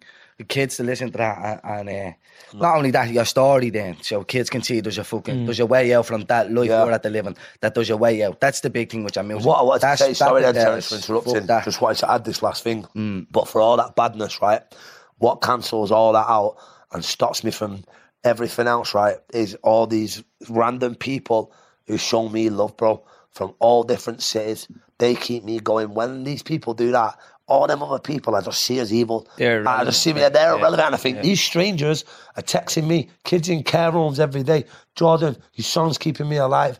Women, Jordan, I've just come off a coma. I've been beat up bad on my boyfriend. Your music's keeping me going. This is every day from countries, not even just in Europe, all countries all over the world. I've related to your music. I've just lost my father. Bro, it's like, gives me strength. It's like, you know, Papa eats the spinach. When I wake up and I see the message of Jordan, keep going, Jordan, keep going, you can't stop. I'm like, fuck this, I can't stop. And then uh, everyone around me who's not trying to push it with me, I'm like, sweet, you can go, because there's a massive money train that's about to come, and, and everyone's going to miss it. But, and I'm glad they are, because I've been doing this for years and invested everything that I could, getting money, losing money, sometimes having fuck all, bro, for, for months, you know what I mean? Because I didn't want to commit crime again, I was trying not to. I'd rather just suffer, bro, and eat nothing and not asked. Mm. I just wanted studio time, studio time, studio care, bro. I just had fucking sleep in the studio, not asked about an house. Didn't even have an house, didn't have nothing. Because I just think, fuck this, I need to make the music that's going to change my life. And I did. So, you're in the nick when Lifestyle comes out. Yeah. What's that like? Oh, that was mad. So that was like the start of everything, because, so I'm in jail, and releases the song from jail. And don't forget, I didn't know anything, like how to get all the Link Up T V or anything. So it gets all the Link Up T V, gets my song put out, it gets put out, wakes up the next day, it's on fifty thousand views. Like, I couldn't believe this, because my favourite rappers, like who was like Woody Loke, Jacko, and Pacino, West Coast rappers from America, some of their songs have never even had fifty thousand views. Some songs that I love that I've probably listened to fifty thousand times. So I was like, what the fuck, yeah? All the so now the screws coming round, I can hear them unlocking doors, click, click, click, click. So I'm waiting at my door to get out, but boom, bang, clicks my door. Jordan, oh my God, that song, man. Joe, different lifestyle. And spitting the whole lyrics back to me, this screw. Don't forget, I've been in jail all my life. I've never got on with screws, bro. There's been a serious grudge here, do you know what I'm saying? I've got on my file attacking officers left, right and centre. I've not got a bond with them. And especially at this time, I've just been recalled. I didn't even look at them. I didn't speak to any staff, like anti-authority completely. Did not deal with any staff. If I needed something, I'd ask another prisoner to go ask him. I would never even ask him for toilet roll. I wasn't there, right? And they wouldn't ask, they hated me. But then I opened my door, Jordan, wow. They've walked out onto the wing and everyone else is coming out of their cells. And everyone's like, bro, that's... Like, it was the mad surreal moment. Stood at my door and everyone just come running over to me, like, picking me up, like, bro, what the fuck? And I'm like, I know. But I didn't know I was taking, yeah. Next thing, I got played on Unity Radio. I remember it, it was like ten thirty, yeah. I was just waiting to go out onto the yard. Everyone's putting the coats on, waiting at the door, because they go out first and check the yard. You know, there's no parcels or yeah. weapons there, been left there. So they're checking the yard. And uh, bang, some kids come out of his door. He's going, Jordan, you on Unity Radio? I've gone, fuck off. Unity Radio is the local Salford radio station. But that's like everything to us, you know what I mean? Yeah, you're on yeah. Unity, bro. Big time, yeah. Yeah, like Unity is everything. They play all the dance music. It's like the underground little radio stations. You get that? You can only get it in Salford. I was in Forest Bank at the time, H HMP Forest Bank, which is a jail in Salford. And um, that was just mad, though. I'm on the radio, so now it goes out onto the yard. So on the yard, you can see all the other wings, and everyone is blasting Lifestyle. When I mean everyone, bro, I'm talking like, no joke, sixty to eighty people, different cells, all blasting the song. And I was just like, yo, how the fuck has this worked? Then I was like, Rami Bird and, at the time, and she's like, oh my God, you've done it, do you know what I mean? Everything you said, you planned, it's worked, do you know what I mean? And then I was just like, fuck this, I'm a rapper. Simple as, mate. I'm, I'm not a criminal anymore. I'm doing this, mate. I was like, that's it. I'm like, in my head, I was like, made it. Do you know what I mean? The Charlie Sloth Fire in the Booth, Jordan. Yeah. That blew. Yeah, that blew. Look, I remember oh. when that first came out. Yeah. And that was all over Dublin. Oh, it was all over Ireland, yeah. instantly. I remember the first time I even heard it. six hundred K in a day. That's what introduced people to Fire in the Booth. Yeah. That, that's like, that was even a thing, do you know what I mean? Like, like, what's this? Other people do it? Yeah. That was, yeah, but yeah. that that one, they are really, like, like it's that powerful that I remember, like, I remember the first time hearing it in my room, like, looking at it and going, oh my, who wow. the fuck is this? yeah. You know what I mean? Like, that was special. Yeah. What was that like then? Oh, that was a mad moment, because you have to remember, I was wanting to be a rapper. We've always watched Fire in the Booth. It's always been the thing. Yeah. Sat around the couch, like all my friends, we watch everyone's Fire in the Booth, you know what I'm saying? And um, to like do the one of them that done so well, you know, and even if I do so, say so myself, one of the best, if not the best. It's everything. After that, I'll be honest with you, like no number one or no anything could mean anything to me. Fire in the Booth is with you can rap. You go there and you rap. Not all your pre-recorded shit mm. and you're this and you're that. Go there and rap. Let's see who can rap. Everyone wants to be a rapper. It's not about image, because I ain't got no image. People ain't watching me because I got Jura. People ain't watching me because of my clothes. People watch me for my music. And that's the best thing. I got accepted then. After Fire in the Booth, people accepted me. At first, they didn't understand me, obviously, because no one's ever rapped who's like me or where I'm from. But after Fire in the Booth, with the emotional and that, it connected with people. And I started to get like industry love, like massive radio plays left, right and centre, people inviting me to all places. Like I was like, no one has ever invited me anywhere. I'm not even allowed in my friends' houses. Like, there's a kid who has to stand at the gate, you know what I mean? So now like, the feeling. Everyone's like, come on Jordan, come here. I'm like, yeah, fucking hell, sweet. Like, well, it, see, in that as well, in that front bit, what I love, you keep screaming at Charlie and you're like, tell them we haven't heard these beats. yeah. Tell them I haven't heard these beats. Yeah, because it's massive for me to be like, Fire in the Booth, right, is everything. That's like, for a footballer, it's the Champions League final sort of yeah. thing. It's the World Cup final, right? Mm. So, like, I wanted them to know, brother, I ain't heard these beats. I've come here and just done this. People plan that, like, they dreamed about it since a kid. They know what beat they're doing, they know what lyrics. I've just gone there and said, put the beats on. And just went crazy, bro. And everything just fitted. Yeah. And don't forget, I've done fifteen minutes. It's the longest Fire in the Booth. Is it the longest Fire in the Booth? fifteen minutes. Yeah. I think so, anyway. I'll take it. Hope so. I'll take the claim. I'll claim it. Fuck it. Yeah. But um, it actually got the fastest five million, and I got a plaque off Apple Music. Big up Apple Music for one. Um, got, big up Charlie Sloth as well, massively. It changed my life, man. I got to seriously big up Charlie, man. Seriously, thank you, Charlie, brother, man. You're an absolute soldier for what you've done for U K rap, for what you've done for millions of people like me. And, you know, people probably don't give me flowers as much. Well, Charlie is a legend and you can never forget what he's done. But well, he gave you that opportunity, and like you said, the first rapper from Salford. Come on, man. Yeah. Give me that opportunity, and he promoted it proper, and, you know, him and his whole team. And shout out his mate Harry as well, my brother, man. You know what I mean? Because actually it's a mad story, yeah, and me and Charlie will, will laugh about this when we see each other. Because actually I had ended up having been a little pisshead. I was doing a writing camp and I ended up getting drunk and we've got into a little fight, right? So anyway, but Charlie's game, bro. Charlie don't fuck about, bro. People think Charlie's a producer. He don't give a fuck, mate. I'm telling you, when the camera's off, Charlie is a bad man. I can say that. That's coming from me, right? He does his job on the camera. When the camera's off, he's a street guy, bro. He's been, grew up in the street. He's not taking no shit, right? I'm thinking, fuck these music guys. Bro, they all whipped out koshes. What? Ready for the beef, right? So you're not ready for this story. So there's his friend called Harry. He's my brother, right? He would have seen me training with him in Thailand. So imagine, I've not, me and him have had the fight, whatever, bum, bum, bum. I had a little fallout. I've just been in Thailand, mate, walking down the fucking strip, right? Bang, who do I bumps into? I bumps into Harry, bro.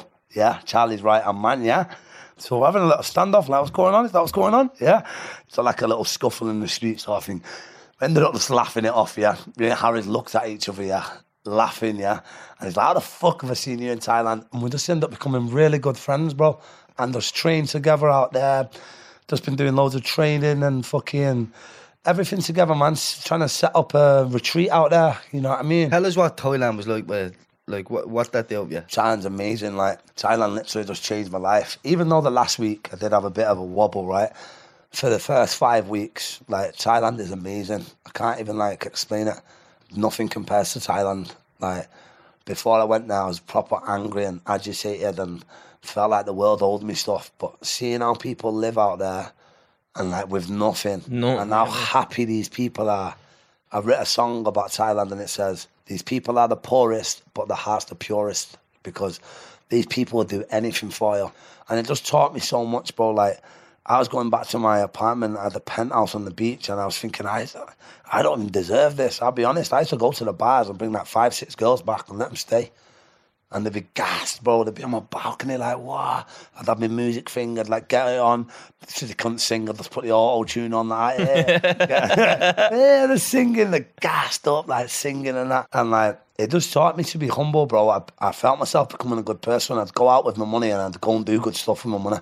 Whereas I used to go to the bars, I'd want beer, I'd buy some new clothes every day.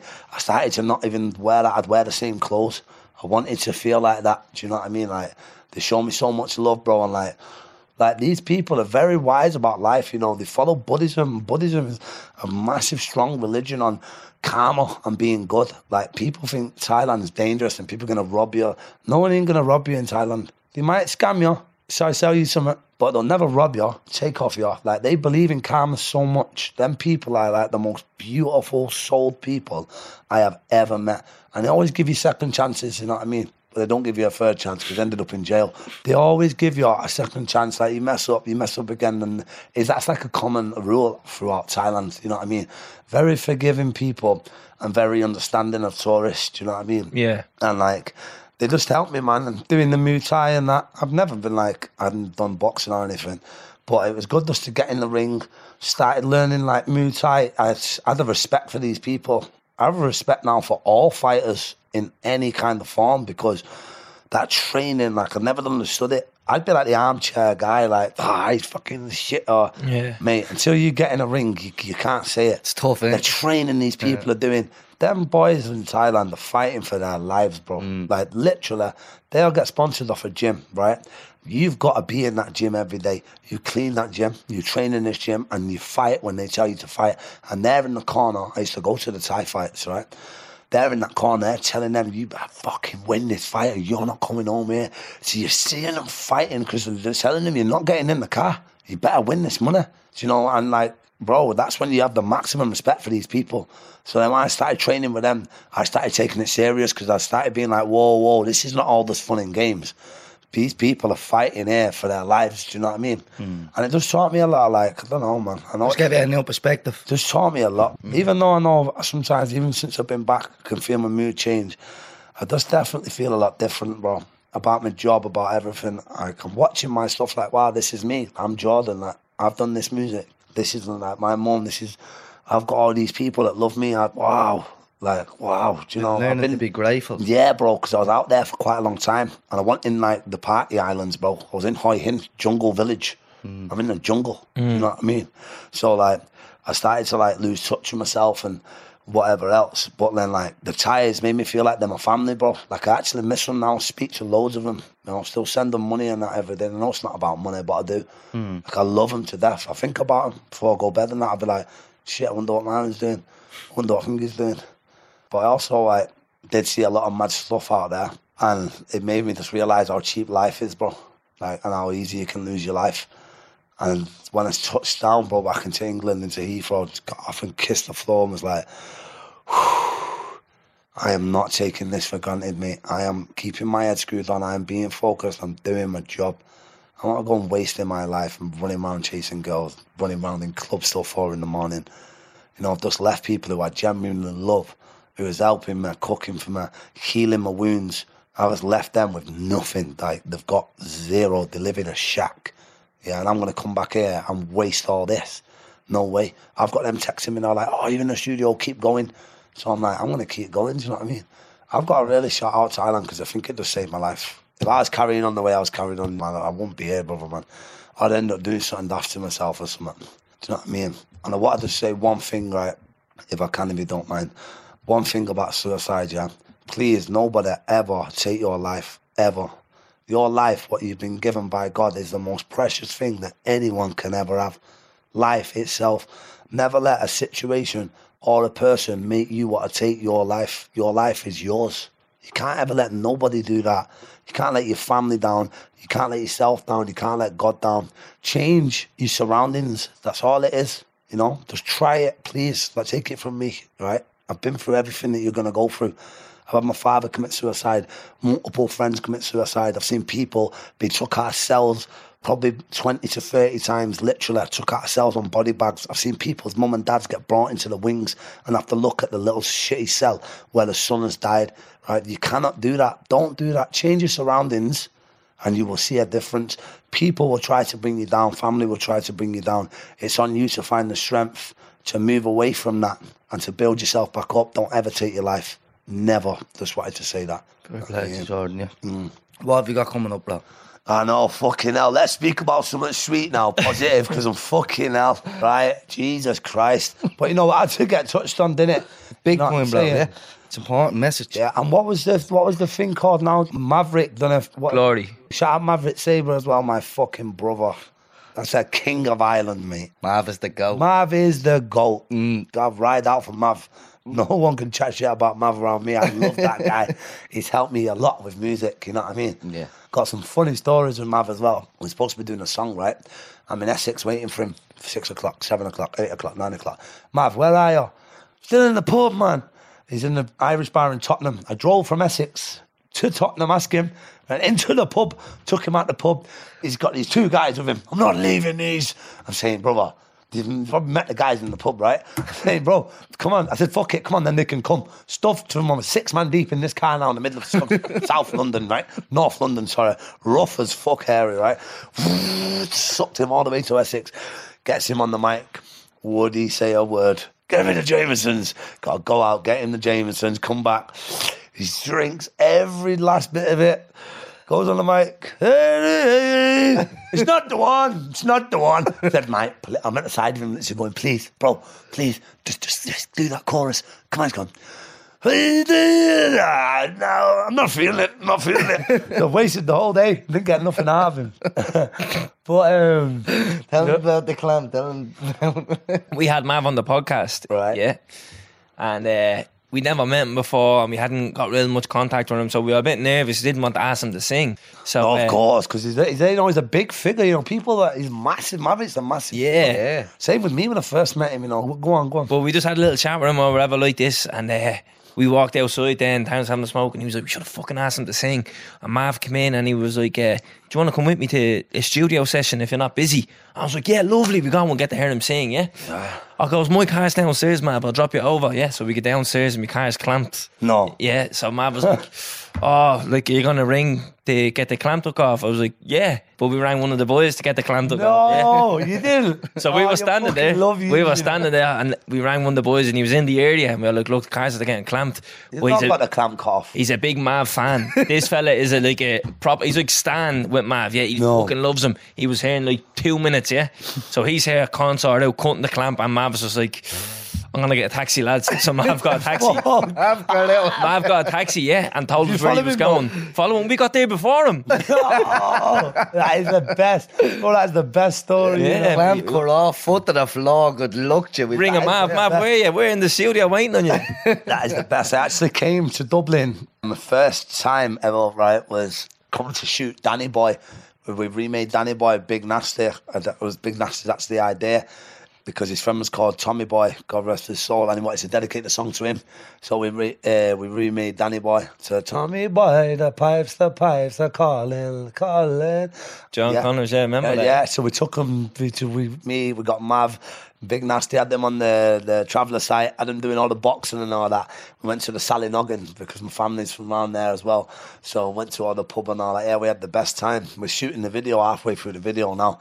Need to get it finished. Uh, me and Nathan's like, oh, fuck this. We ended up getting off the Ballymun and going to the pub.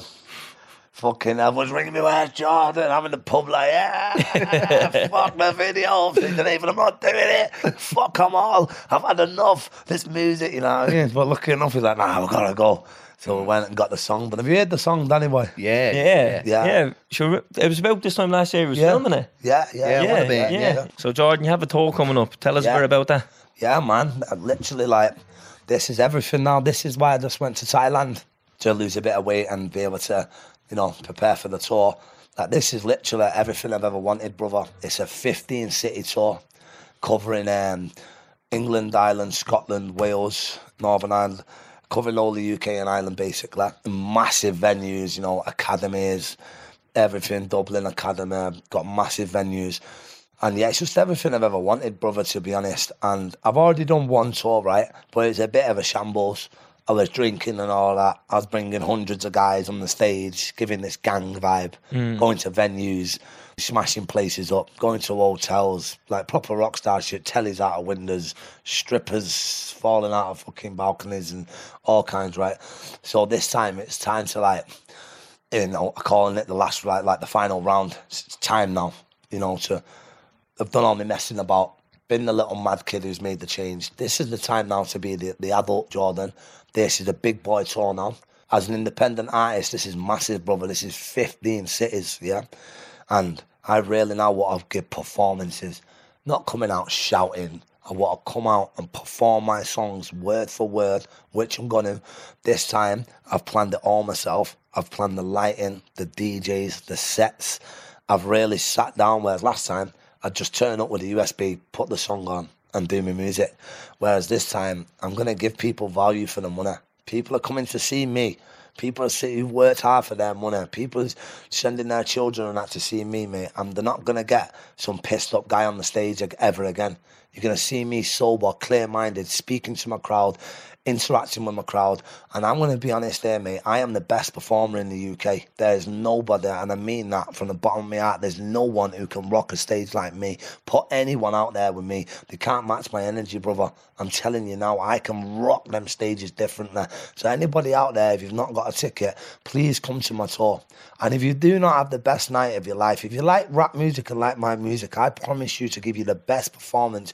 I'll give you shivers. I'll interact with you, speak with you. There'll be no messing about. You will not get hurt at my show. I have security in the shows. I have a lot of my personal friends in the crowd scattered out. There'll be no messing about. There'll be no one getting intimidated. We're all one family and we're going to be on the same journey. So please come and join me on my tour and just, just come and see for yourself. And also, I've got a tape coming out. It's called Memoirs of a Psychopath. It's eighteen songs. I'm going to release it before the tour. I'm just having difficulties with a few producers to get the beats cleared because some of the beats that I've bought, they've made the beats, but some other people own the sounds. Yeah. But they're all like in Australia and New Zealand, and they're like, we want twenty-five percent of the song. And I'm like, I'm putting it on a tape. I'd rather just pay us outright. So I'm currently getting the beats remade. So as soon as that's ready, I'm going to put my tape out. And I know everyone like says, oh, yeah, it's legendary. This is a piece of art. Anything I've ever done, I can't even believe my music's brought me this far.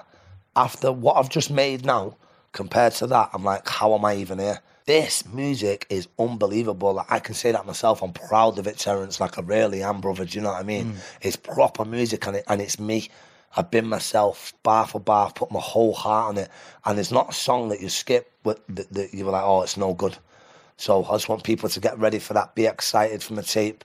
I'm going to bring that out before the tour.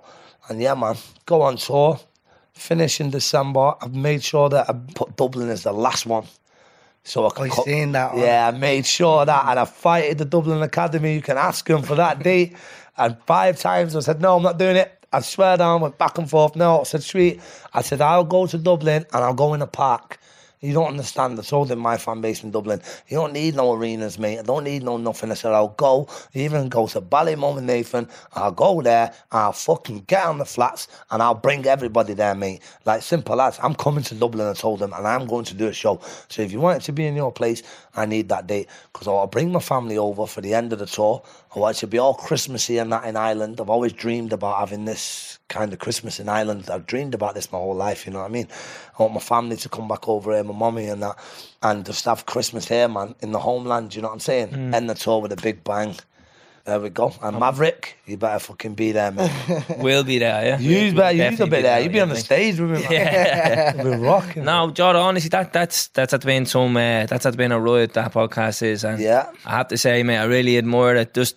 because you were saying you were nervous, you've never you've never told us before. So of course you're going to be nervous and you're not sure how you're going to receive it. But I know, trust me, We've done one hundred forty of these, mate. I know how people are going to receive this on the other end. And yeah. as you said, you have some die-hard fans, you know what I mean? So they'll be hanging on your every word. They want to hear. One of them, I'm sitting there a fanboy. Like, yeah, but they'll, they'll take in what you're saying, mate. Yeah. You know what I mean? And even like what inspired you to get into the music was the survival guilt of your mate's getting locked up and you're out and you're going to do something. And yeah. what kind of pushed it was the fact that you've seen all these fake people. They're like, no, I'm, I'll yeah. show you what life is really like. Yeah. I fucking lived it. And the fact that you're even mature enough to know and call out and say all these cunts oh, that's selling bro. this and doing all that, that's not the way to go. Yeah. And you're not glamorising, and that that's fucking that's big, mate. That thanks takes balls to call that out, and that, you know what that is? That's maturity. Thank you. Do you know what I mean? You're twenty-nine years of age now. You're still only a young man. I know you said you've lived the life, but for you to call that out and show people, see all them cunts rapping about that, that's wrong. Yeah, don't man. do that. Do you know what I mean? Bro, and that means a lot for you to say that as well, because I'll be honest, bro, people don't really say them kind of things. They've not got the balls to even like sit down with me like this, because they're like, oh, it's too much. No, because I'm not, bro. You know what I mean? You, I had to come on somewhere like this where I could know you understand what the fuck I'm saying. Of course, mate. Imagine me sat in front of some straight guys now on their podcast, like, not straight guys, I don't have nothing against no L B Gs, you know what I mean? Straight goers, you know, like, not criminals. Straight and narrow, you straight mean? Straight and yeah. narrow, yeah. Yeah. You yeah. know what I'm saying, yeah. like, and I'll be like, yeah, fucking hell, the fucking arm please come through, fucking bubble bombers. What are you seeing? Everyone smoking crack, yeah, this. They'd be like, yeah. they've only seen that shit on fucking T V, mate. Yeah. Whereas you are like, yeah, mm. just seen that on the way to work this morning. Mm. You know what I mean? So, honestly, I want to say thank you for letting me come on here.